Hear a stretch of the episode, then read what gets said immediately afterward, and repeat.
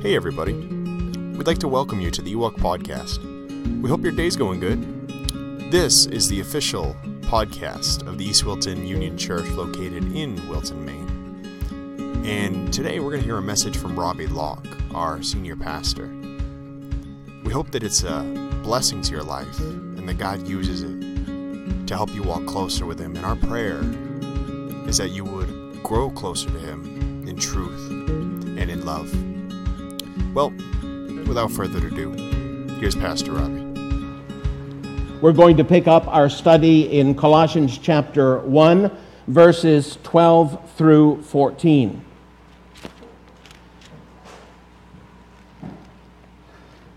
Colossians chapter one, verses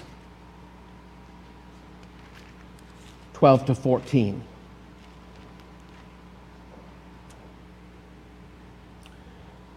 Let me just read this passage again for you. It's very brief, but with the Lord's help, we want to try to cover this passage in the message this morning. And I've entitled the message, The Heritage of the Saints. Do you ever sit and just think about what lies ahead? Sometimes we get wrapped up in what's going on right in the here and now, and we forget that one day we're going to be in glory, amen? We're going to be with the Lord. We're going to be in heaven. And then we have this great future of the millennial kingdom, and then after that, the creation of the new heavens and the new earth, and living with the Lord on the new earth. All of these things lie ahead of us, and many blessings we have now, but future blessings that kind of all summed up in this wonderful passage of Scripture. Giving thanks to the Father, who has qualified us to be partakers of the inheritance of the saints in the light. He has delivered us from the power of darkness and conveyed us into the kingdom of the Son of His love, in whom we have redemption through His blood, the forgiveness of sins. Let's just bow for prayer, could we please? O God and Father, we come to you today with an absolute sense of our necessity of help from the teacher, the Holy Spirit, who for we who know Christ, as we have talked about already in the service, He indwells us, but He's there also to help us to come to a knowledge of the truth. We thank you for the day that many of us here trusted Jesus Christ as our Savior. We came to know Jesus, who is the truth. But since that time, Lord, you have been revealing to us through the Holy Scriptures your truth that helps us not only to know how to live our lives today, but as we look forward to the future, to have hope, confidence, Lord, that you are absolutely in control, and the plan which you devised before the foundation of the world, you are unfolding that plan. You're doing it in our lives, and you're going to do it throughout history. And then one day, Lord, history will end, and future eternity, from our perspective, future eternity will begin. We look forward to this, Lord, so use your word today to speak to our hearts, and we'll be careful to praise you. For Jesus' sake we pray. Amen. As we often do, I want to move through this passage of Scripture phrase by phrase. This passage teaches us first that God has made us meet to be partakers of the inheritance of the saints in light. Now that's a long phrase, and we're going to take this phrase and take it apart, word by word, and move our way through. Now it begins by saying He made us partakers, and literally He made us meet. It means He made us sufficient. He rendered us fit. He qualified us that we might be partakers of that great inheritance, which we're going to define very clearly from Scripture in just a few moments. Now, why did He have to qualify us? Why weren't we automatically ready and prepared to participate in the inheritance which begins here and lasts for eternity? Well, it's because of what we were like before we knew Jesus as our Savior. Look at this verse, which to me, as I read the words, it's, it just sounds desperate. You think about how terrible our condition was outside of Christ. He said, remember that you were at that time what? Separate from Christ. I want to ask you, aren't you glad you're not separate from Christ today? Amen. He says, at that time, in your unsaved state, you were separate from Christ, excluded from the commonwealth of Israel. Now, he's writing to Gentiles here, and he said, you didn't even have a connection to Israel, the people of God. You were excluded from the commonwealth of Israel and strangers to the covenants of promise, those covenants that were for God's people in the Old Testament. He said, you Gentiles, you had no access to those covenants. And then notice these last phrases, having no hope. Have you ever felt that way? I know that before I came to know Jesus as my Savior, even though I was only twelve years of age, I was so burdened with my sin that I felt that I had no hope in this world. Absolutely no hope. I didn't know what was going to become of me because of how sin had taken control of my young life. I had no hope in this world, and I was without God in the world. Folks, what would we be doing today if we didn't have the Lord in our lives? I tell you what we're doing, what the rest of the world is doing out there. Worrying, afraid, without hope, not knowing what lies ahead for them. That's what we were. But he says, we have been made meet. We've been qualified by God now. And he's talking about our standing as believers. He's not talking about our character. We all still lack in character, don't we? Right? We all need to develop spiritually. We need to be more like Jesus. But in our spiritual standing, our position in Christ, God looks at us and he sees us clothed in the righteousness of the Lord Jesus Christ. We're absolutely perfect in his eyes. And he did that when he saved us. He qualified us so that we can participate in the inheritance. Now, to be a partaker in the inheritance is a very interesting phrase in the Greek, and I don't know how to say that, so I'm not going to try. But it means this, the portion, which is the lot. Now, this phrase is used actually in the Old Testament, and it's used to describe that time when the land of Israel was divided into lots for the twelve tribes of Israel. And they each had their portion of the land of Israel. That's the idea. Each tribe got a portion, a lot, that their family inherited and passed on to their descendants. And he said, you know what? God made us meet to be partakers of the inheritance. In other words, every one of us has a personal lot in God's inheritance. In other words, it isn't just some general thing. God has a personal experience of his inheritance for you. In Ephesians one eleven, in whom also we have obtained an inheritance, being predestinated according to the purpose of him who worketh all things after the counsel of his own will. Aren't you glad God is in control of everything?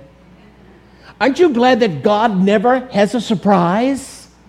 He's never caught off guard. He knew before the foundations of the world, every one of us who would be sitting in this building today. He knew it.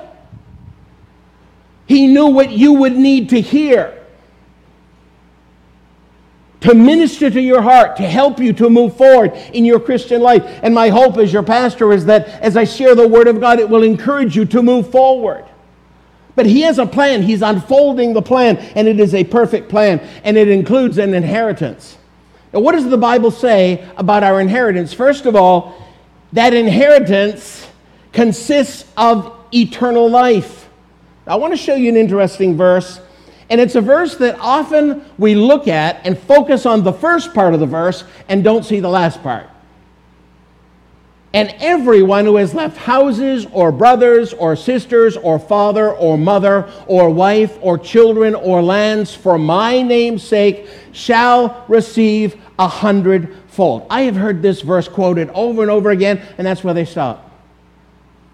We'll receive a hundredfold. In other words, if you give up here, the Lord's going to reward you abundantly. It'll begin here, but it will last forever in heaven, and that's going to be great. But notice what he says then. He's got another little phrase there. And inherit what? Eternal life. I mean, that's kind of good too, isn't it? Huh? eternal life. Now, what I want you to understand is that eternal life is far more than just endless existence. We aren't talking just about quantity of life here. We're talking about quality of life, because the life that we receive is the very life of God. It is Christ's life in us. You remember the verse in Galatians two twenty, where Paul writing, he says, I'm crucified with Christ, nevertheless I live, yet what? You remember what it says? Yet not I, but what? Christ liveth in me. Isn't it great to know that Jesus Christ lives in us so that he can live out his life in us? In other words, he wants to work out his righteousness through your body, through your mind, through your hands, through your feet. He wants to use you to accomplish his eternal purposes. It is Christ living his life through us. That life was given to us when we got saved. It's being lived out in us through Christ right now, and one day we will enjoy it in the eternal sense that it will be possessed forever. We're not going to lose the life of Christ ever. And that's something that we can count on today. The Bible has much to say about our inheritance. It's not only about eternal life. Secondly, we inherit an incorruptible inheritance in heaven. An incorruptible inheritance in heaven. First Peter one four says, to an inheritance incorruptible and undefiled, and that fadeth not away, reserved in heaven for you. I've said this several times, and I'm going to probably keep saying it. You have been reserved for the inheritance, and the inheritance has been reserved for you. God is protecting you and making sure that one day you will receive the inheritance in heaven. It's the future blessedness in heaven, in the Father's house. Remember, Jesus said this, in my Father's house are what? Many mansions. If you think you got a mansion on a hilltop, I got news for you. It says there's one house, and the house has many mansions. And the room, the, the, the word should literally be rooms. There are many rooms in the Father's house. When my family arrived this week, Noah ran into the kitchen and he said, is this a mansion? Talking about the parsonage, because it's so big and Papa lives there all alone. Is it a mansion? And I said, well, no, it's not a mansion, but it's got lots of rooms. And I showed him to their rooms and so on. Listen, folks, you have a room in the Father's mansion if you are a child of God in the Father's house. Jesus said, if it were not so, I would have told you. I go to prepare a place for you. And as one preacher said, if in six days he can make the world, what is this place going to look like after Jesus has been two thousand years working on it? Right? And if I go and prepare a place for you, I will come again and receive you to myself, that where I am, there you may be also. He said, listen, I'm going to fix the place and get it all ready for you, and then I'm going to let you have it. I'm going to give your portion, which is your lot. You got a room. You got a mansion, a room in the Father's house. Isn't that something to look forward to? Don't get too excited. We don't have insurance to cover you falling off the pew, right? But I want you also to see that the inheritance we have includes the future millennial kingdom of Christ. And then eventually, at the end of history, with the destruction of the old earth and the, the old heavens, there'll be the creation of the new heavens and the new earth, and we are going to be in God's eternal kingdom together. You know, we look at our lives here, and, you know, they say if you live seventy years, you know, you're doing pretty well, and if you get to eighty, you won't do that without some pain and trouble and struggle, right? Ham's still going strong in ninety-eight. I don't know, but most of us don't stay strong like that. But you know what, folks? Listen, when we get to heaven, it's only just the beginning. We're going to come back. We're going to rule and reign with Christ for a thousand years on the earth. Imagine what I'm going to look like in a thousand. Actually, I don't think I'll wrinkle out too bad during that time. The Lord's going to take care of me. But the millennial kingdom, and then after that, the eternal kingdom of God on the new earth. That's our inheritance. That's what we can look forward to in the future. And by the way, knowing that all that awaits us, it should free us from the present pursuit of material possessions. Now, we need material possessions to live. But we don't need everything that's available. And I think when we think about eternity, we ought to think about the enjoyment, the rest, the peace, all of that is future. Right now is the time to serve God, to walk with God, to live for God, to proclaim the gospel. This is work time. Rest time comes later.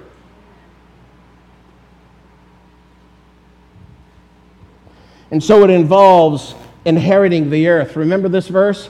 Jesus said in the Beatitudes, "Blessed are the meek, for they shall inherit" what? The earth. The earth. So folks, this is not the end. This life. And I don't know about you, I'm awful glad that this is not the end. Now, we've been made partakers of the inheritance, but the scripture says it's in a certain context. It's in light. This phrase qualifies the inheritance. It speaks of the context in which the inheritance is situated. Light in the Bible seems at least to represent two things biblically. When you talk about light and you're talking about intellectual things, it represents truth. Jesus Christ is the truth, right? He's the way, the truth, and the life.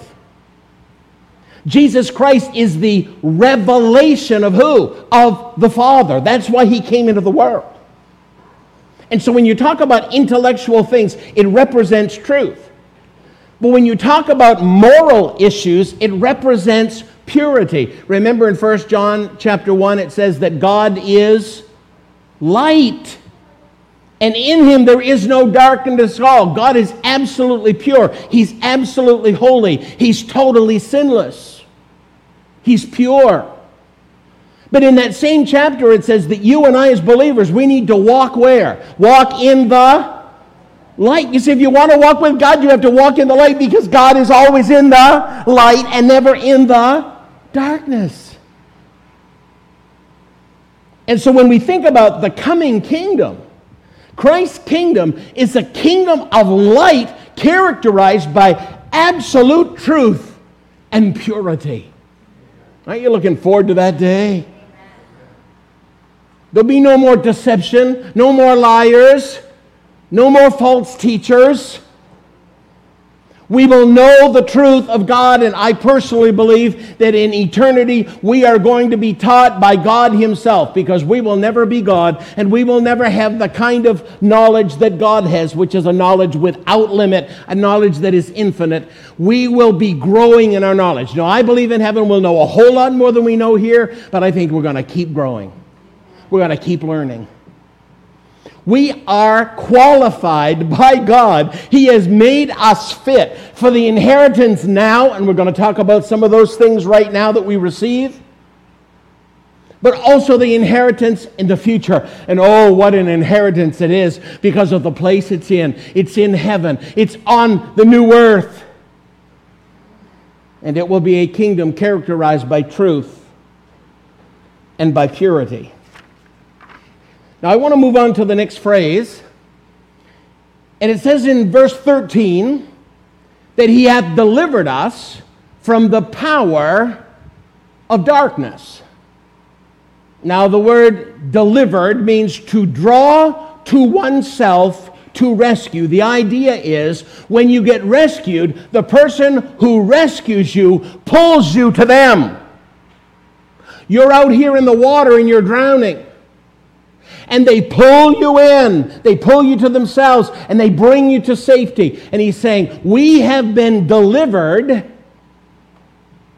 from the power of darkness. Now, that word power means delegated power. In other words, it's not inherent power. It's not power that you have because you exist. This is power that has been given to you. But notice where this power is. It's the power of what? What does it say up there?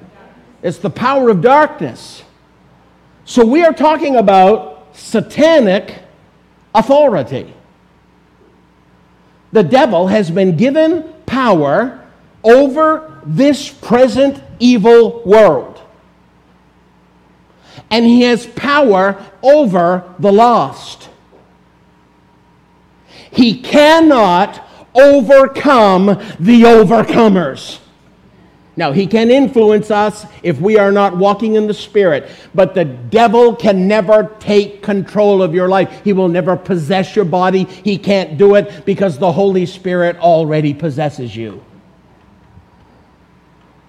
But what I want you to understand is that the devil has power, but he only has as much power as God has given him. And one day, here's the good news, that power will come to an end. And I want you to see this. First John three eight, he that committeth sin is of the devil. Uh-oh. How many commit sin? You're of the devil. Is that what, is that what this verse means? No. Because we all sin. Even as Christians, we still sin. But when he says he that committeth sin, he's talking about someone who is living habitually in the practice of sin. This is a person who does not know the Lord, and so they've given their lives over to the flesh, to the world, and to the devil. Now, as believers, we can have power over the flesh. We can overcome the world through Christ, and the devil must resist us if we first humble ourselves before God. He will resist. He will run away. We need to resist him. But he's talking now, and I'm talking now, about in the world, the power of darkness, the kingdom of darkness is where Satan has authority. And I want us to think about this. Oh, I wanted to get to the last part of the verse. For this purpose, the Son of God was manifested. In other words, Jesus came into the world for a reason. This is one of them. That he might what? Destroy the works of the devil. Aren't you looking forward to the day when the devil is finally put in his place? In Revelation, I believe it's chapter nineteen, verses ten and eleven, says that, or maybe it's chapter twenty, but the devil is going to be cast into the lake of fire where he will be tormented forever. So Jesus came to destroy the works of the devil, and by the way, he accomplished that victory through his death on the cross and his resurrection from the dead. What does the Bible say about Satan's power? Number one, Satan fathers the unsaved. John eight forty-four, Jesus was talking to the religious leaders of his day, unbelievers. You are of your father who? The devil. And the desires of your father you want to do. You are of your father, the devil. And the desires of your father you want to do. Now, he was talking to very religious people. People who were keeping all the rules. In fact, they made up rules to keep. They were legalistic about those rules. But he said, I'm sorry, you're doing those things to earn favor with me, and these things cannot accomplish that purpose. You should do good things. You ought to obey the law. You ought to keep God's rules. However, you'll never be saved by doing it. And he said, you do all of these things, but I've got news for you. You don't have a heavenly father. You have a demonic father, and it's the devil. He who sins is of it. Again, he who commits a permanent, ongoing lifestyle, who practices sin, is of the devil. For the devil has sin from the beginning. Secondly, Satan rules the world of the unsaved. And by the way, it's the same world we live in today as well. In Ephesians chapter two and verse one, Paul has just told the Ephesians that before they were saved, they were spiritually dead in their what? In their trespasses and their sins. And he said, in that lost condition, he says, in which you once walked according to the course of this world. He's talking about this evil world system where we live today. He said, you walked according to the world. You did what the world did because you were a part of the world. You remember later Jesus would say, they hate my disciples, they hate my followers. Why? They are no longer of the world, even as I am no longer of the world. But those who are lost are still of the world. And he said, before you knew Christ, you walked according to the course of the world, according to the what? The prince of the power of the air, the spirit who now works in the sons of disobedience. Who is that spirit? It's the demonic spirit, Satan. And so he's saying, you're, you're lost in your sins, you're dead in your sins, you're controlled, you're following this evil world system, and the devil has you under his control. That's why these words of James are so serious. Adulterers and adulteresses say, whoo, thank the Lord, I've never committed adultery, so this verse isn't for me. He's talking about spiritual adulterers and spiritual adulteresses. He's talking about the unfaithful to God. Do you not know that friendship with the world is what? Enmity with God. Whoever therefore wants to be a friend of the world makes himself an enemy of God. So as unsaved people, they were walking according to the world, and they became enemies of God because they lived according to the world. Third, Satan takes the unsaved captive at his will. And I put in brackets there, disobedient believers can be influenced by Satan as well. We can be attacked. The Bible talks about him shooting fiery darts at us and needing to put on the armor of God to protect ourselves. But the world has no such protection. But notice what he says here in this verse in Second Timothy. In humility, he's writing to Timothy as a pastor. This is at the end of Paul's ministry. He's writing to Timothy, who is pastoring a local church, and he says, in humility, correcting those who are in opposition. Now, contextually, he's probably talking about false teachers who are against God and teaching error. But he's also talking about unbelievers. They live in opposition to God. By the way, that's what it means to be at enmity with God. To oppose God. To oppose His will. In humility, says Timothy, you need to correct those who are in opposition, if God perhaps will grant them repentance, so that they may know the what? The truth. And that they may come to their senses and escape the snare of who? The snare of the devil, having been taken captive by him to do his will.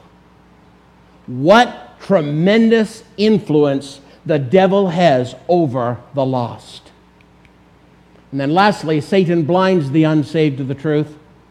Put spiritual blinders on them so they don't understand. They don't comprehend the light. And the light in this case is the truth, the truth of the gospel, whose minds the God, small g, of this age, that's the devil, has blinded, who do not believe, lest this happens. The light. And we said the light intellectually refers to truth. Lest the light of the gospel, that's the truth, lest the light of the gospel of the glory of Christ, who is the image of God, should shine on them. The reason you're saved today is because the light of the gospel of the glory of Christ shined on you, and you believed. But you see, the devil puts blinders on people. I mean, you know, when we witness to folks, and, you know, yesterday that we went to New Hampshire, and My mom got to eat her grand, great-grandsons. And that was that was such a blessing from my mother. She's wanted that for years and years. It's just never been possible till now. And they got to meet all of the family, and I asked them last night if they were really happy they met the whole bunch, because I'm not sure they, you know. No, we, we had a wonderful day, and it was a great time with family. But you know what? Several of the people that were there were not saved. And you know, it was obvious. You know how it was obvious? The way they were talking. The things that they were talking about, the priorities in their lives, the things that are, you know, really important to them. And some of those people have heard the gospel again and again and again and again. And the devil still has the blinders over their eyes, and they cannot conceive of the light of the gospel of Christ. And that breaks my heart. But I want to know, you to know something, folks. You and I do not have the power. We do not have the ability to bring anybody to the light. The Holy Spirit is the only one that can do that. We share the gospel. We share the words, the message of salvation with people, and we're done. And by the way, you need to share those words in the power of the Holy Spirit too. You need to be controlled by the Spirit.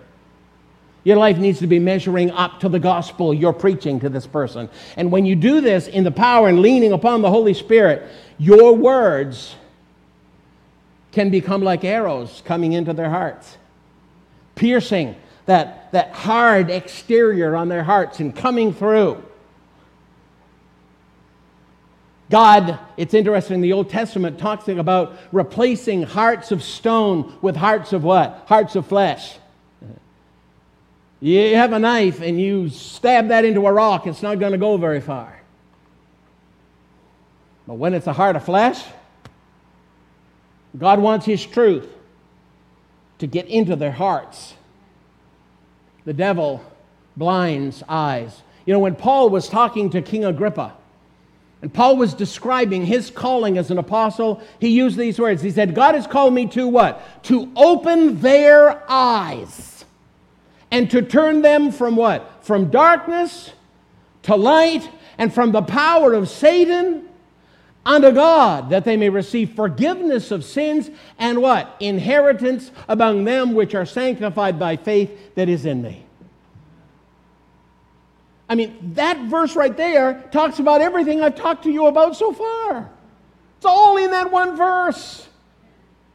Opening eyes, turning from darkness to light, from the power of Satan to God. They can be forgiven of their sins. They get an inheritance, along with all the rest of the sanctified by faith. All the rest of the saved.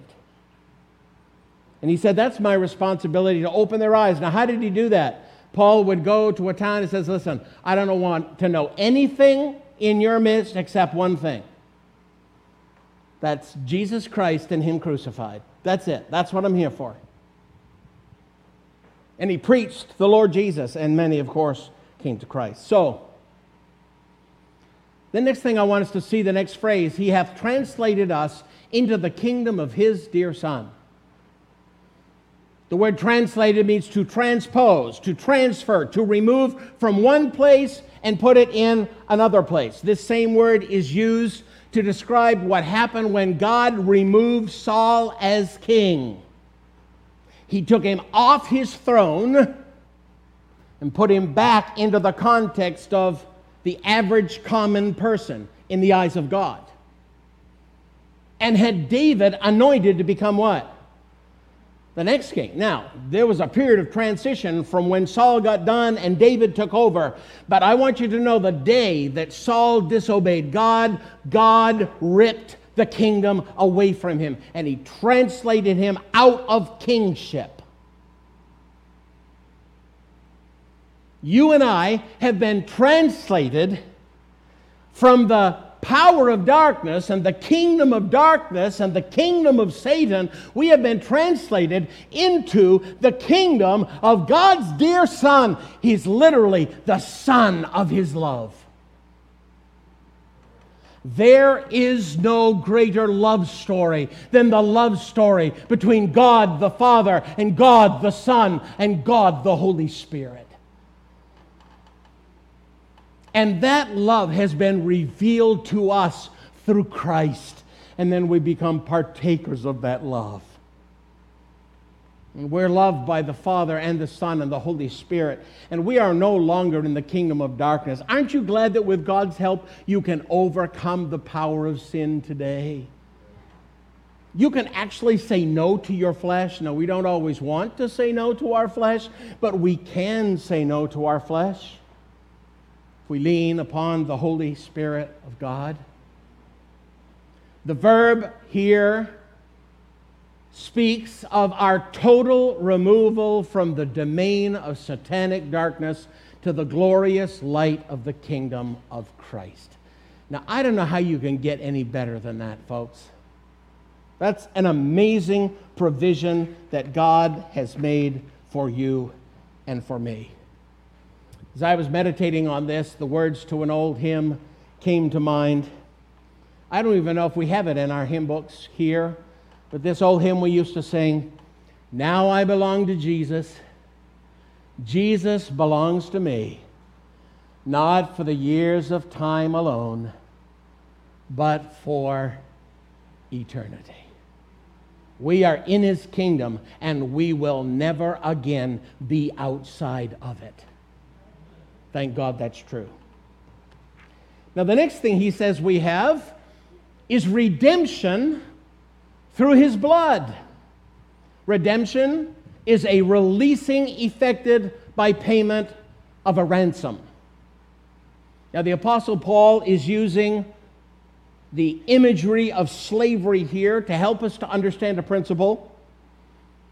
Back in that day, when they had slaves, they would take them to the open market. They would put them out there before the people, and they would begin to sell them off.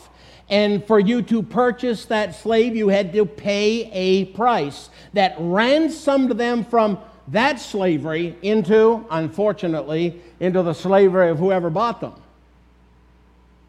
Now, he's taking that picture, not to approve it, but he's taking that picture to give us something from the physical realm that helps us to understand the spiritual.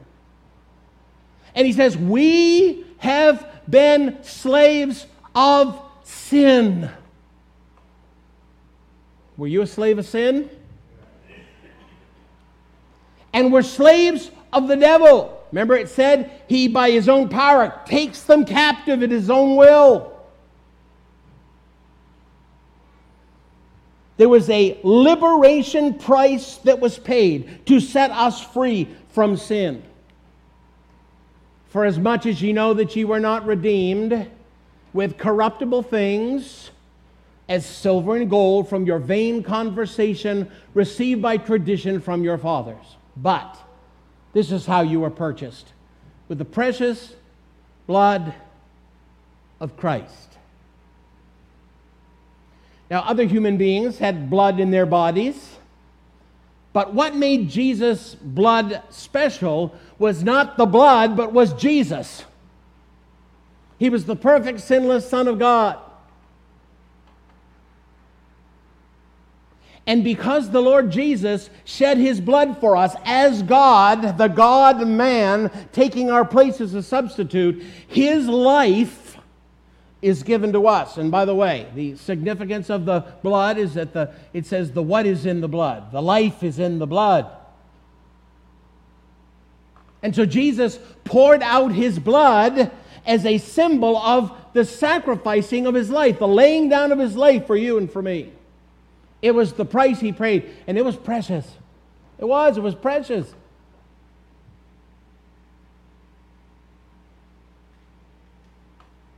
It was precious.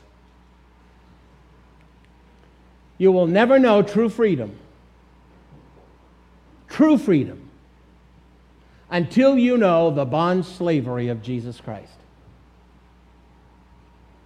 You know what? You've not been freed from sin so that now you can sin without consequence. You've been set free from sin so that you might sin no more. I mean, that's the will of God, right? God wants you and I to sin no more. Now, are we struggling with that? Of course we are. Why? Because he hasn't taken the old nature out of us yet. I remember when Jody was little and we were trying to help her to understand after she'd asked Jesus in her heart why she struggled with doing the right thing. And I don't know if this was a very bright illustration, but it was one I came up with at the time. And I said, well, Jody, I want you to think that there's a box in here, and inside this box there's two little men. And they're fighting with each other. In the Bible, one is called the old man, and in the Bible, the other one is called the new man. The old man is the part of us that wants to do bad things, and the new man is the part of us that wants to do right things, and they're fighting all the time. Who's going to win? By the way, who usually wins a fight? It's usually whoever eat, ate his Wheaties that morning for breakfast, right?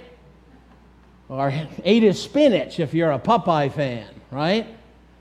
Spiritually speaking, when you and I are feeding on the Word of God, when we are walking in the Spirit, we are empowered to overcome the world, the flesh, and the devil. And the new man can win. Here's the good news. Someday the Lord's going to take the old man out of the box. Right? And we're not going to have a sinful nature in eternity. But praise God for the bond slavery. Listen, you are not free today. What you have done is you have changed your master. And that's why I put here, you will always be a slave, but the question is, who is your master? Is your master still sin? If it's sin, you're still of the devil, and you'll go to hell forever if you die in that condition. But if your master now is Jesus Christ, you will not perfectly live for him, but you will seek to do so. You will want to do so. You will ask the Spirit of God to help you to do so. You will beg God to help you every day overcome your biggest enemy, which is yourself. Yes, the world's a problem. Pizza Hut is still in town. You know, so I mean, there's temptations out there. We went there yesterday. We won't talk about that. Folks, I want to tell you something. You and I, we've been set free in Jesus, but our freedom are chains of love to Christ. And our desire is to do his will. It's to do what he wants us to do. I'm going to be done here in just a moment. Romans six, sixteen to eighteen. Know ye not that to whom you yield yourselves servants to obey, his servants ye are to whom ye obey? Whether of sin unto death or of obedience unto righteousness, but God be thanked that ye what? You were, past tense, the servants of what? The servants of sin. That's what you were without Christ. But ye have obeyed from the heart that form of doctrine. That's the truth.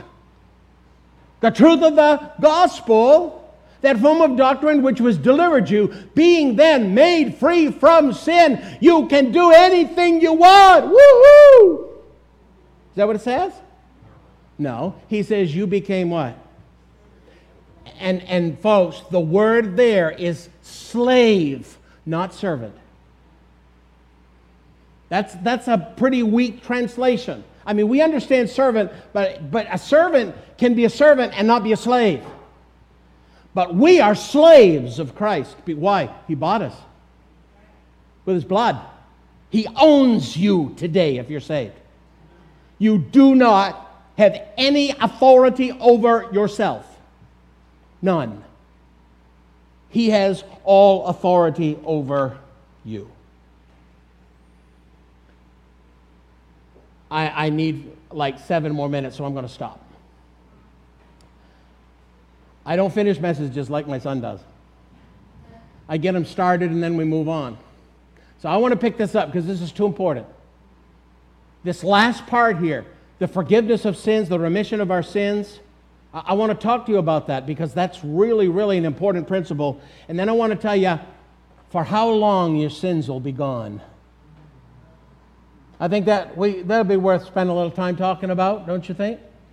So we'll do that next Sunday morning. But folks, listen, God qualified you. If you're saved today, He took you out of your sinful, lost condition, and He qualified you to be a participant in His eternal inheritance, and you have your own portion of that inheritance waiting for you. And He took you out of the kingdom of darkness and translated you into the kingdom of His dear Son, and you will never lose that position. And He set you free from sin and paid the price so you belong to Him. Now I belong to Jesus. Jesus belongs to me, not for the years of time alone, but for eternity. Praise God. Praise God. Let's just bow for prayer. Our Father in heaven, we are so grateful that we can be in your house today to hear these wonderful truths. Lord, that we have an inheritance one day, eternal life, not just quantity of life, but quality of life, the very life of Christ in us forever. We thank you so much, Lord. We thank you so much that you have taken us out of the domain of the devil. And you've placed us into the domain, the kingdom of your dear Son, the Son that you love so much, and now the love with which you love us too in Christ. Lord, how can we not just from our hearts be shouting, hallelujah, praise God. You're worthy of that, Lord. You're deserving. So I pray that you'll take your word, Lord, and make a difference in our lives through what we've heard today. To go out here knowing victory is assured us through Christ. We don't have to give in to the world, to the flesh, to the devil. We don't have to be servants of sin. We now are servants of righteousness through Christ. Help us to live that way this week. And if Jesus tarries, bring us back next Lord's Day so that we might finish studying this passage and then move on to the next section. Thank you, Father. In Jesus' name we pray. Amen. And this has been the Ewok Podcast with Pastor Robbie Locke. We hope it's been challenging and exuberating and uplifting in your life as it has mine.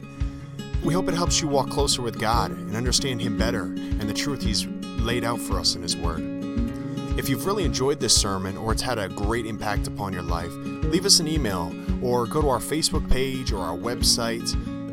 And just leave a comment that we might know exactly how it's impacted you. It's very uplifting for us to see those things, for it helps us to push forward to continue doing these.